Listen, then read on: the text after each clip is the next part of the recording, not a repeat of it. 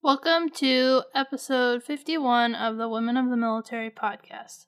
This week, my guest is Katie Horgan. She is a Marine Corps veteran. She served six years in the military as a Marine Corps officer before transitioning out of the military to go to business school, and now she is an entrepreneur of her own right. She created the veteran owned collective, and that's how Katie and I got connected initially. She pushed me to set goals for 2019, and I was looking back at the goals that I set in January before I had launched the podcast, and my podcast wasn't really on my goals except to launch it and to still to tell 52 stories of women, which I have both accomplished. I have already shared over 52 stories of women, including the book and the podcast. And I didn't expect the podcast to take off the way that it did. So I was hoping to grow my blog more this year, but instead the podcast has over 8,000 downloads so far. And my big goal is to hit 10,000 by the end of this year. And I'll be really close to doing that if things continue to go the, the way that they are. So I'm really thankful for Katie pushing me to set some really big goals and for meeting a lot of them and readjusting the ones that didn't quite pan out the way I expected. So, I'm excited for you to hear Katie's story because I think you'll learn a lot about what it means to not only be a Marine, but to be a woman Marine and to serve in different types of capacities overseas. She was both deployed to Iraq and she was on a ship with the Navy, and she just has some pretty cool stories, and I'm excited for you to listen to this week's episode. You are listening to the Women of the Military podcast, where we share the stories of female service members and how the military touched their lives. I'm your host, military veteran, military spouse, and mom, Amanda Huffman. My goal is to find the heart of the story and uncover issues women face while serving in the military. If you want to be encouraged by the stories of military women and be inspired to change the world, keep tuned for this latest episode of Women of the Military.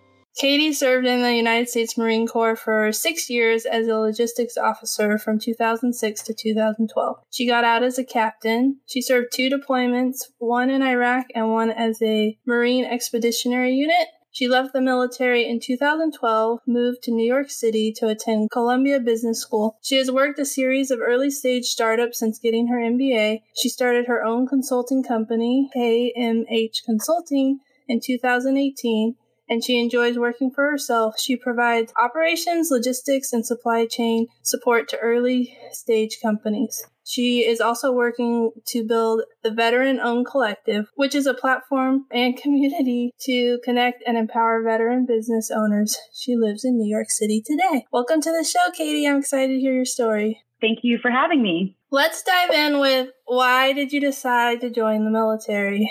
Uh, well, I grew up visiting my grandparents uh, in Annapolis, Maryland, and the Naval Academy's there. So as a kid, I kind of got exposed to the military as an institution. And I, for some reason, always had an affinity for military history and not exactly sure where that came from. And then I got to college and I went to an under, I, I went to an all girls Catholic high school. So there wasn't exactly military recruiting uh, at my high school, if you can imagine. Um, so I had no idea what ROTC was. I got there and I realized what it was because there was someone in my dorm who was walking around in a uniform. And I realized that I could combine you know, the interest in the military with some financial help. and I thought that was a winning combination. So I checked it out and I initially joined the Navy ROTC. And long story short, I got in there and I, I looked at the Marine Corps portion of that ROTC program as an elite part of that group. Like in my mind, that was harder and I wanted to do the thing that was harder and I wanted to prove something to myself. And so I ended up transferring to the Marine Corps track uh, towards the end of school. So I really just kind of always had an affinity for it. I didn't really know how to express it though, and then ROTC kind of brought it out. So that's how I got there. You did ROTC with the Navy, and you had the option to switch to the Marine Corps. Yeah. Okay. I always tell people that I, I really had no idea what I was getting myself into. Looking back on it, I was 18, 19. I was trying to prove something to myself and I was just very attracted to the like, I mean, Marines are, Marines are cocky. They, you know, they, they walk the walk and I, I, you know, they sucked me in it, it, was a great decision though. Like I can talk more about it later, but I spent some time with the Navy and much respect for that branch. But I think that the Marine Corps is just a better fit for me all around. So it worked out. You kind of remind me of myself because like I joined the military and I didn't really know what I was doing. Yeah. And I was like, oh, this actually worked out really well. Yeah.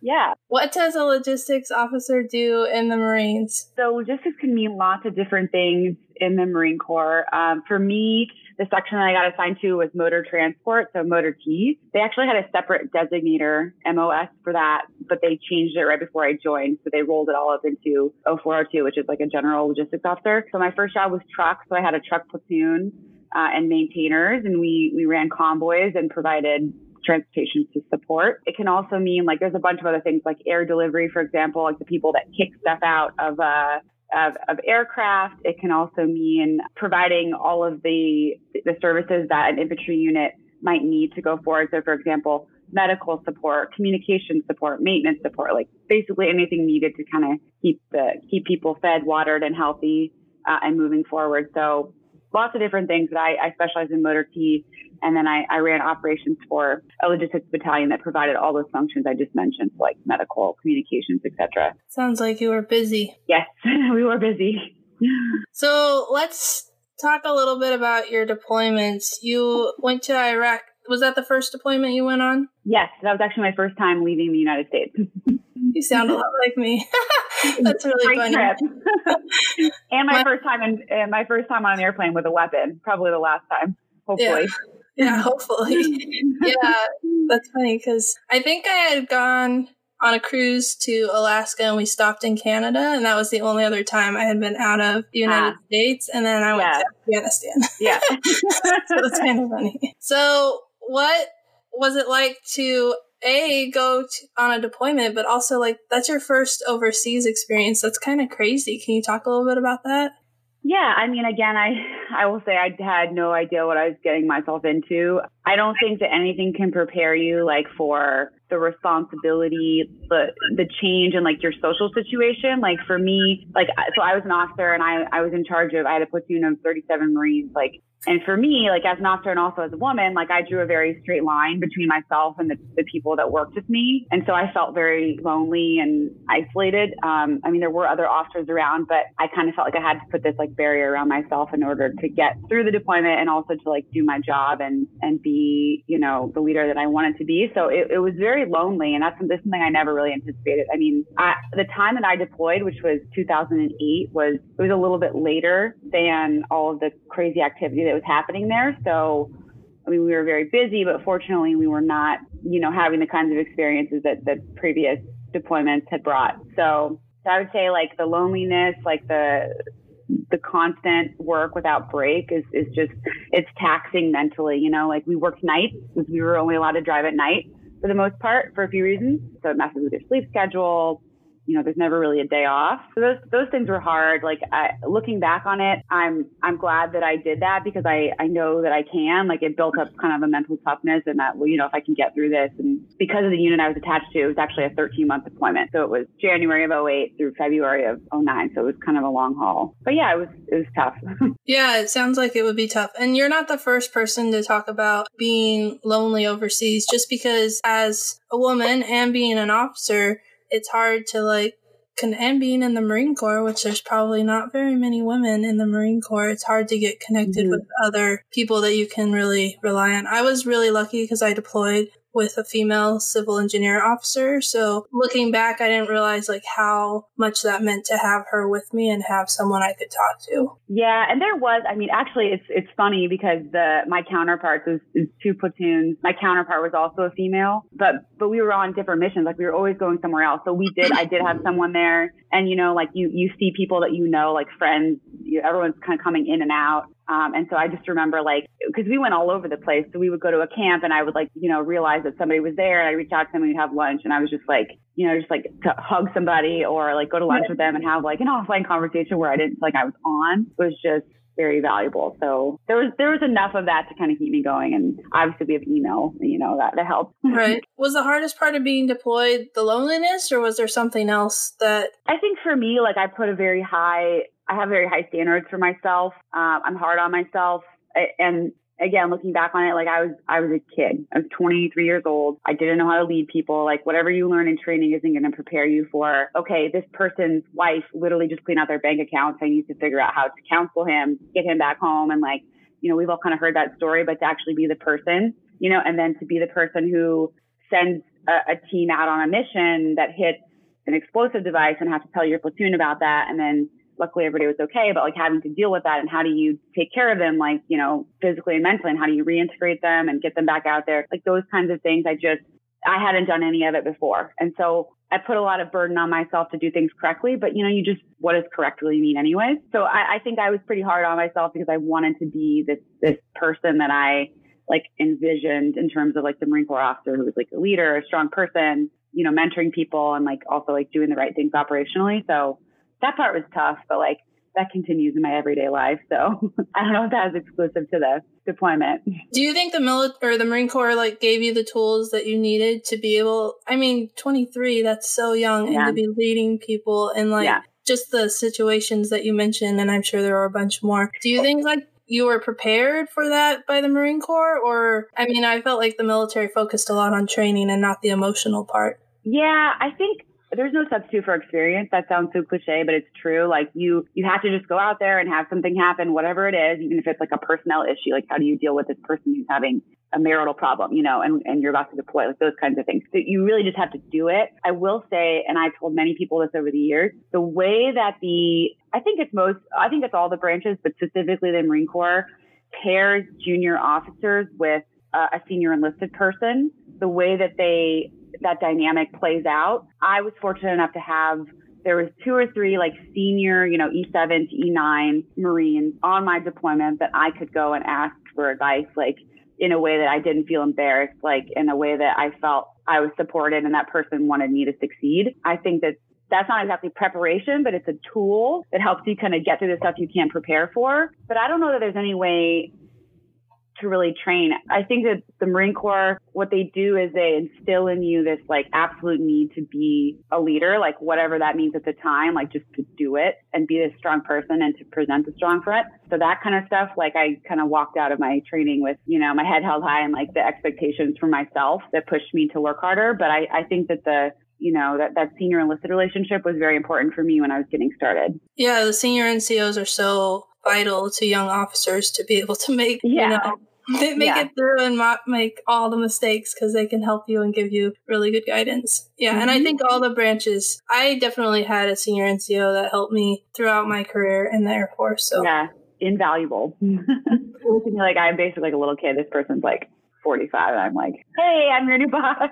right, right. But I think they like they, especially like you were willing to go and get help from them, and so I think they yeah. they enjoy that mentorship type role where they can help craft you and mold you. At least that was the way I felt. Same. Yeah, I, I agree. And I, I'm so thankful to them. I, I must have looked like pretty ridiculous when I walked in there. I had like a lot of baby fat on my face until I was like 25 or so. So I looked like a lot younger. And it was. what exactly, your second deployment was a Marine Expeditionary Unit. What the heck is that? Yeah. So that is a, well, how do I describe it? It's um a ship based pre-positioned crisis response force. So the Navy at any given time has three ships. There's like two AOs, just like Pacific and Atlantic. And at any given time, there's three ships, three ships from each uh, side of the country that are pre-positioned in strategic places. So for example, if something's going on if they think something's going to happen in Syria, they might pull the ships within distance of being able to launch an aircraft or or put people ashore. So it's really it's intended to be a crisis response force because something isn't always going on. Uh, what we also do is training missions. So we'll pull into a port. We'll we'll do a bilateral training engagement with the military that's there. So it's kind of a political thing. It's also like a military to military you know, you're building relationships. We'll also do humanitarian assistance or missions. So like you might do community service and you go ashore. There's a little bit of hearts and minds, a little bit of like, you know, bilateral engagements, political stuff. And then what we're really out there to do is respond to things that happen. So when I was deployed, luckily no, nothing happened. So what we did was we ended up going around to a dozen countries in seven months. So we left from San Diego, we went to Singapore, Cambodia, we went to uh, Kuwait, Bahrain, Saudi Arabia, Jordan, Thailand, a variety of different places. And we did, you know, a combination of all those things. So it was a total of seven months on, on Navy ships. So, what was it like to be on a ship? It was tough. I, and again, that's another reason why I think I'm glad I didn't join the Navy. Um, uh, it was it was tough.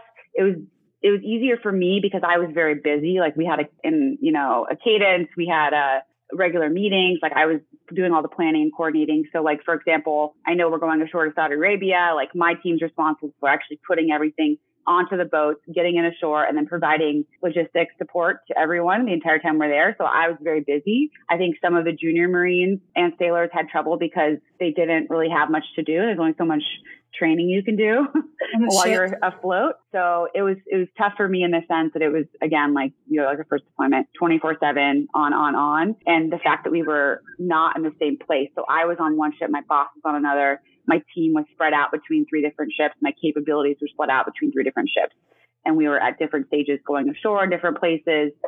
You know, it, it wasn't co-located, so it was very it was a lot to keep track of but I, I really enjoyed it. Like it was got to see a bunch of different places. We we got liberty in some of the ports, which was as a as a as a manager, like well, as a yeah, as a, as an officer, like I had to make sure everyone got back on the ship without getting in trouble. That was stressful, but yeah, it was it was a it was a pretty cool experience overall. Yeah, you got to see a lot of the world, and that's really cool. Yeah, I did. So, what was your favorite country that you got to go visit when you were on that tour? Thailand was pretty great. That was that was a uh, really more of um I can't even remember why we stopped there. Like the, that was on the back end of the deployment. Most of the places we stopped, it was like we're going here to do this training exercise with this group and like whatever else we're doing. Thailand was on the way home. It was just really great to to go there, just like as a you know civilian, regular person. We got some liberty. In terms of training, like Saudi Arabia was pretty cool. We actually uh, we went ashore and came across the beach and like set up on the beach and did a 10 day training exercise with their military, which culminated in like a crazy live fire exercise with in which they were doing crazy things with their aircraft, which they weren't supposed to do. But we actually set up like uh, training uh, with certain departments, like our explosive ordnance guys met with theirs and did training. Like our medical team met with theirs and did training. Um, and that was really cool because I got to let the detachment leaders plan each of their training and actually lead it. That was cool to see them do that. Um, a camel wandered into our camp on the beach. You know, it was just kind of like one of those things where you're like, am I camping on a beach in Saudi Arabia? Like this is probably something not many other people have done. And it, it's especially memorable because when you're trying to leave, there was really bad sea conditions and the Navy has landing craft that can only operate up to a certain state. I forget what the sea state is. And so we actually, our, our our uh, trip got canceled, like, uh, and our, our trip back to the boat got canceled once, twice. We were there an extra day or two on the beach. We finally get on the landing craft and we're going back to the ship. And that was like, I was sure we were going to die. I've never seen waves like that before. And I was like, no control. Like I, I I'm, I'm strapped into this landing craft with like a bunch of other people and vehicles and just kind of like fingers crossed. And we actually didn't make it back to the ship. We had to go to a different ship that was closer and stay there for a few days because we, it was so bad. So that's that's something I won't ever forget. That was one of the scariest that ever happened to me. Crazy. Yeah, it was terrifying. That's really cool. Those are cool stories. I love hearing your stories. They're so fun. Yeah. And a little terrifying. yeah, that one was terrifying, but um, can't say I'm ever going to do that again. Did you face any struggles while serving in the Marine Corps? I I don't know that so much struggles. I, I think like looking back on it now, I I think that certain people treated me a little bit differently because I was a woman. But at the time, I it didn't really affect my my ability to do my job, and I felt very supported by the most the majority of people. Looking back on it, there were a couple of things I was just like, hmm, that's really not like the way you should treat someone professionally. Like, but it didn't affect my ability to do my job. I don't think I faced any more struggles than anybody doing that kind of tough work in like a tough environment. So it's fortunate, fortunate there, I think. That's good. Why did you decide to leave the military? A couple of reasons. The first one is I knew I wasn't going to make a career out of it just didn't feel like something I wanted to do for that long for a few reasons. And the second one was around timing. I, I looked at the way that the Marine Corps operates is you usually do what's called a fleet tour and then you do a shore tour. And the shore tour is like recruiting or like you're out of school or something. You're not in like the operating forces where you're deploying. So I had already done two back to back fleet tours. And the next step was like to go to a school or recruiting duty or something that was like admin related. And then in theory, you would go back to the operating forces. So it would be like, you know, two to three years if I got to go back until I got to go back to do what I had signed up to do.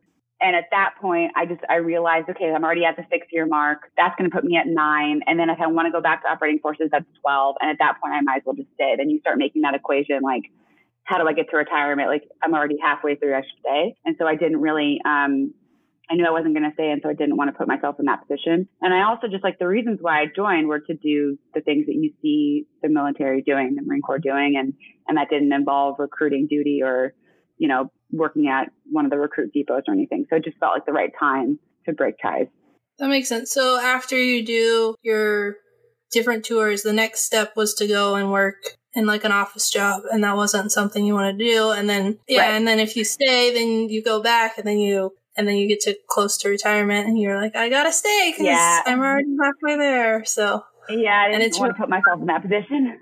And now a word from our sponsor is your family going to be okay financially if you die? Hey there, I'm Melissa Skur, Coast Guard spouse and experienced insurance agent. As the owner of Insure the Heroes Incorporated, an independent term life insurance brokerage, I help military families past and present, as well as the general public, put together life insurance plans that fit their needs and budget. Military spouses provide financial value to their families even if they're not working. I encourage them to consider what their service member would do if they died. Securing the right amount of life insurance is how you can protect your home front should you pass away prematurely. The SGL is rarely enough to cover your family's long term financial needs. Also, when you transition out of the military into the civilian world, life insurance shopping will be on your to do list. Ideally, you want to lock in coverage well beforehand. Remember, life insurance isn't for you, it's for the ones you leave behind. So head on over to my website at insuretheheroes.com for a no obligation quote or to book a complimentary call. If you prefer, you can dial me directly at 844 514 Life.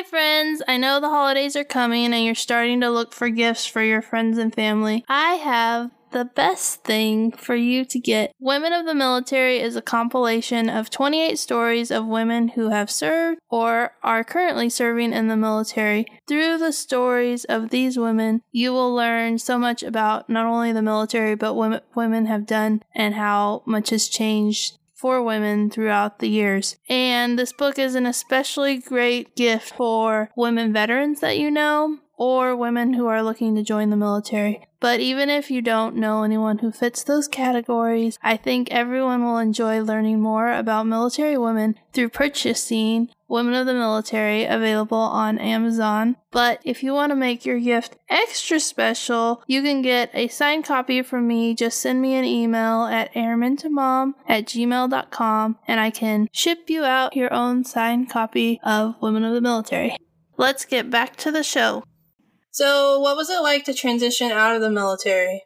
Um, it was a lot harder than I expected, and I think this is something that I think the military can do a much better job um, of helping people transition. Like I know that they can. I so I was getting ready for my second deployment, the the MEU, the Marine Expeditionary Unit, and um, we were going to be deployed from November to June. And I knew like my EAS was like in August or something. So of that, you know, that year when we were be coming back. So I knew that like I needed to have a plan before I left and I wasn't sure what I was going to do. So I applied to business school.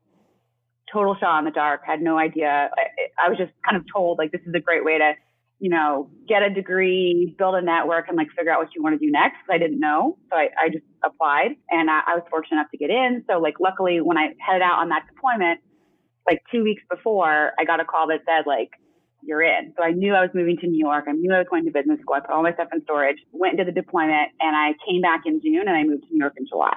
So it was very quick, short transition. I, you know, like anyone who's deployed or been around someone who's deployed knows that you're like, you know, fun up and like on for 24 hours a day for the entire time for the most part. And then to come back, get out, leave San Diego, move to a new place, and then start school was like a lot in a very short amount of time. So I think that was like maybe a slightly different circumstance than some other people. And I showed up at school and I'm, and I just like felt like I was in a fake movie. I was like, is this real? Like, am I really in this classroom with all these people? And and the way that Columbia does orientation, it's like two weeks of like there's a lot of like icebreakers and like networking and like drinking, honestly, and like stupid games and and I just it felt so because I I it it takes me a lot it takes a lot out of me to like be on all the time and that's hard for me to turn off. And so I basically had like resting face for the first couple of months because I couldn't snap out of it, you know, and I, I just wasn't used to being like friendly all the time. It sounds weird, but yeah, so that was that was kind of hard to do that quick transition and then to go into this environment where it was like friendly and everybody was peers. Like I'd never been around a bunch of peers. I was always like few in between in the peer department. And then like the first semester, like I think I was just like angry. And a lot of us like were, I can't really explain exactly why, but there was like 25 vets in my class at Columbia, which is great. And we, after we kind of got to know each other a few months in, we were all like, wow, are you really angry? I'm like, yeah, I'm angry. Like, what's going on here? And it was just kind of, we felt a little dissociative. Like the things that are important when you get out are not the same things that are important to you when you get in. You know, like who's, who got this job offer, who like got invited to this party or, you know, who like got a top mark in the class or something. It just, there's like a dissociative between what I had felt was important in my Marine Corps life and then now what was important in the real world. And I think that that caused some anger and frustration, you know, for myself and other people. And so, so it, it was difficult. And like you, you spend so much time doing what you're told to do, like um, playing in the system where you are, and then I didn't, I had never stepped back and thought about, you know, what are the things that I want to do for a career. And so it was, it was very much a fire hose effect in terms of like, what are the options? Like, what's private equity? Like, what's a startup? What is consulting? Like, who's McKinsey? All of these things you have to learn in addition to like losing your support system and like a system where you know where you stand at all times and like what the rules are. So I would describe it overall as dissociative and fast. But I will say that like the vet community um, at Columbia. There's a huge vet community in New York. Uh, I plugged into that, and that was extremely helpful to me during a time that was tough. So I got through it. I think that you said in the beginning of your talk that the military could do better, and I mm-hmm. really agree with that. What yeah. exactly do you think that they could do that would help people as they transition? I feel like you got connected yeah. to veteran space a lot quicker than I did. And yeah. that probably helped a lot. I mean, honestly, like uh, going to business school was that was the best possible transition for me because I walked in and there was 25 vets and there was a vet organization, you know, in the MBA program. And so I, at the very least, had this community of people that knew what I was going through.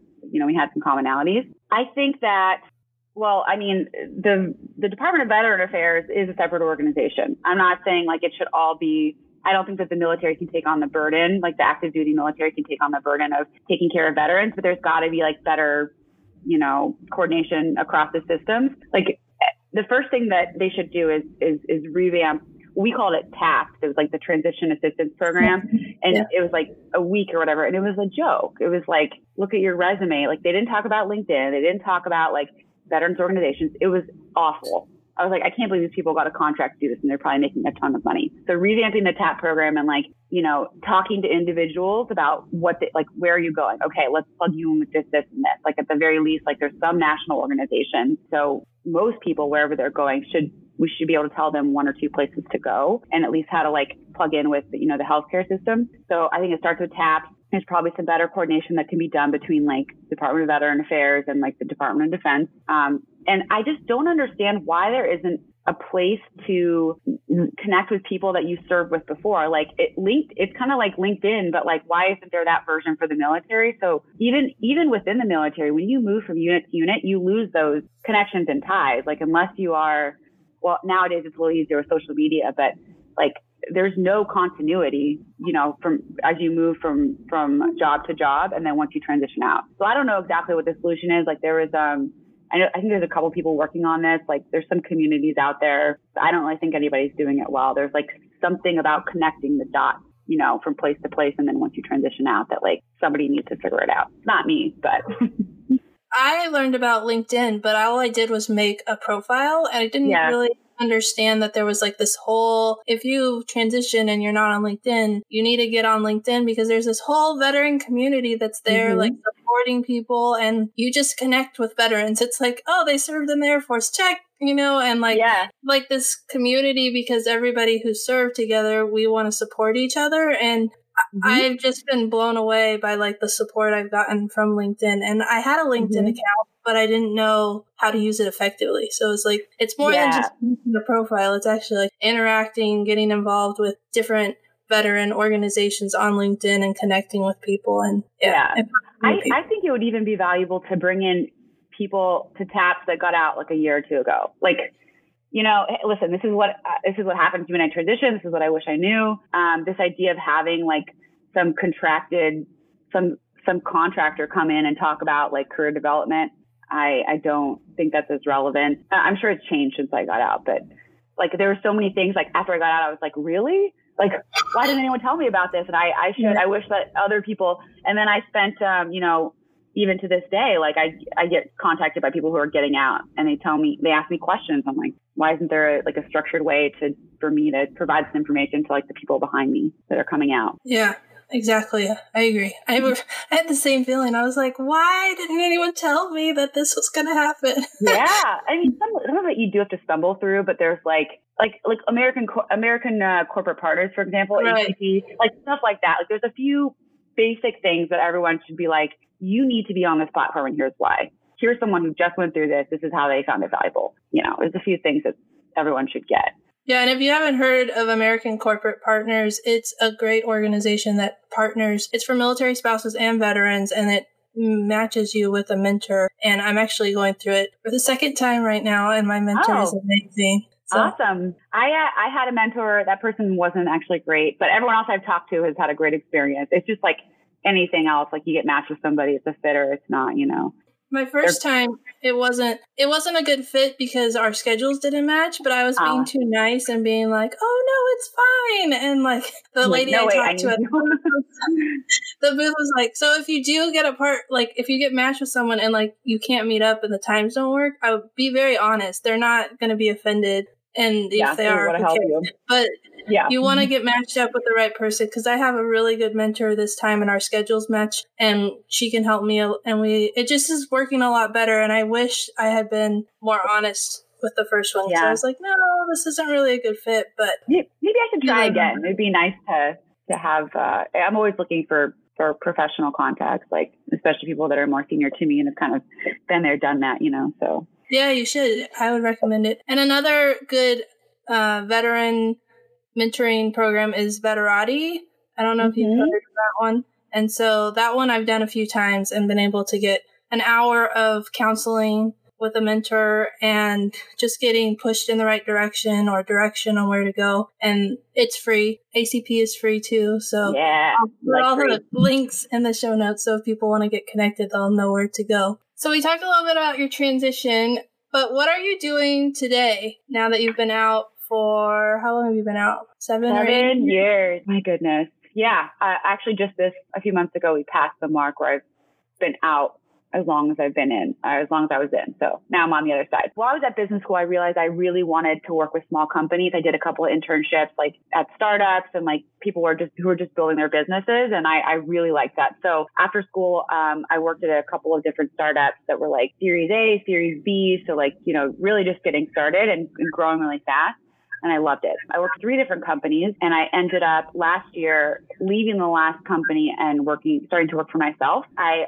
am actively working through a couple of business ideas. I've always wanted to start my own business. I've, I've always kind of like had that in me. I think very all the anecdotes from my childhood. I'm sure, I'm sure that there's a lot that would point to this, but I, I, like the idea of being an entrepreneur and working for myself. So I would like to do that. I'm working through some ideas, but in the interim, I am running my own consulting practice. So I just called it KMH Consulting because those are my initials. I'll think of better name later. Um, and what I do is I work with the same kinds of companies I was working for full time. So early stage companies that are selling physical products direct to consumer. I've mainly worked with food and beverage. It just kind of worked out that way. I didn't intend to do that, but there's this huge explosion of brands in the food and beverage space. So it's kind of like the right time and the logistics are catching up. Like you can ship perishable items, like the carriers are supporting that and people are used to it. So it's kind of like the right time, right place. So um, I work with these early stage companies that, that need operations, logistics, and supply chain support, but might not be ready for a full time hire. So I do project based work or, you know, I'll, I'll step in as like an interim COO type for a few months while they, while they get off the ground. So yeah, it's been fun. It's a, it's a learning process. It's a learning process. Like, uh, the sales process is something that I'm not good at and I've had to learn. Still working on that.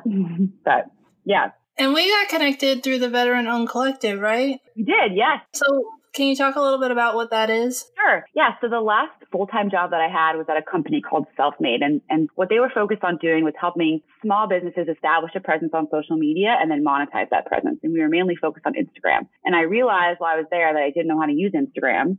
Um, and then I was the oldest person there. I was like 33. So I was like the grandma of the group. Everyone's 20, 22. So I, I, I I said, Hey, like, what's an account that I can start that will help me learn how to use Instagram and like understand the value that we're providing to customers? So I started an account and I started reposting content from veteran owned businesses. I was like, I'm a veteran. I like small businesses. Like being a small business is hard and veteran is a super engaged community. So why don't I kind of put those two together and see what I can do to help veteran owned businesses get more exposure. So I started as an Instagram account and I just started connecting with more and more businesses and talking to them and hearing what they needed and where the gaps, you know, hearing about some gaps in terms of resources and just really realizing that they're the resources that are directed at veterans are kind of like either 1980s, like VA, terrible website, Chamber of Commerce type resources, or like sexy uh, VC style, like pitch competition type stuff. And there wasn't a lot in the middle. If you are a power washing company from San Antonio, for example, you're not trying to be a billion dollar business. You're also not going to get anywhere by going to the Chamber of Commerce, you know, for various reasons. So like what's in the middle? So out of starting this Instagram account and just starting to talk to like lots of businesses that were just honestly messaging me and asking me for help.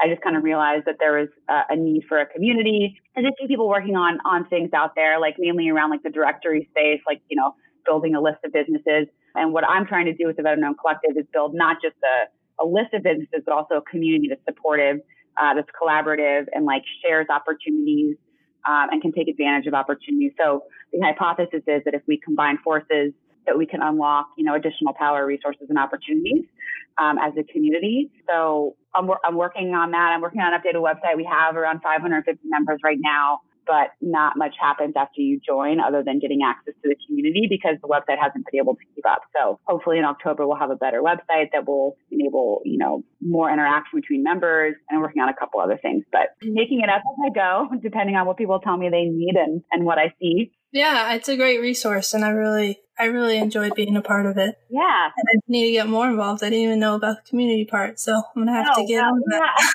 we have a Slack community, um, and we also have a Facebook group. Slack community, um, Slack is just a it's like a chat platform mm-hmm. that businesses yeah. use, and people are not on there. So I'm already on there for a few reasons. I have a couple different communities, but if you're not on there, it's just another place to go check. And and, and that's that's it's been kind of hard to get people on there. So we, we, we started a Facebook group because people are on Facebook all the time. So I'll send you an invite to the Slack community. I didn't know you weren't yeah. on there. Thank you.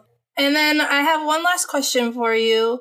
What would you tell girls considering you can either do joining the Marine Corps or just the military in general? Yeah, so for any girl considering joining the military, two things. The first thing is for me personally, this that was probably the best decision I could have made. I I don't think that I ever thought that I was really capable of some of the stuff that I did. And it's not easy. Like, don't get me wrong. It's not easy.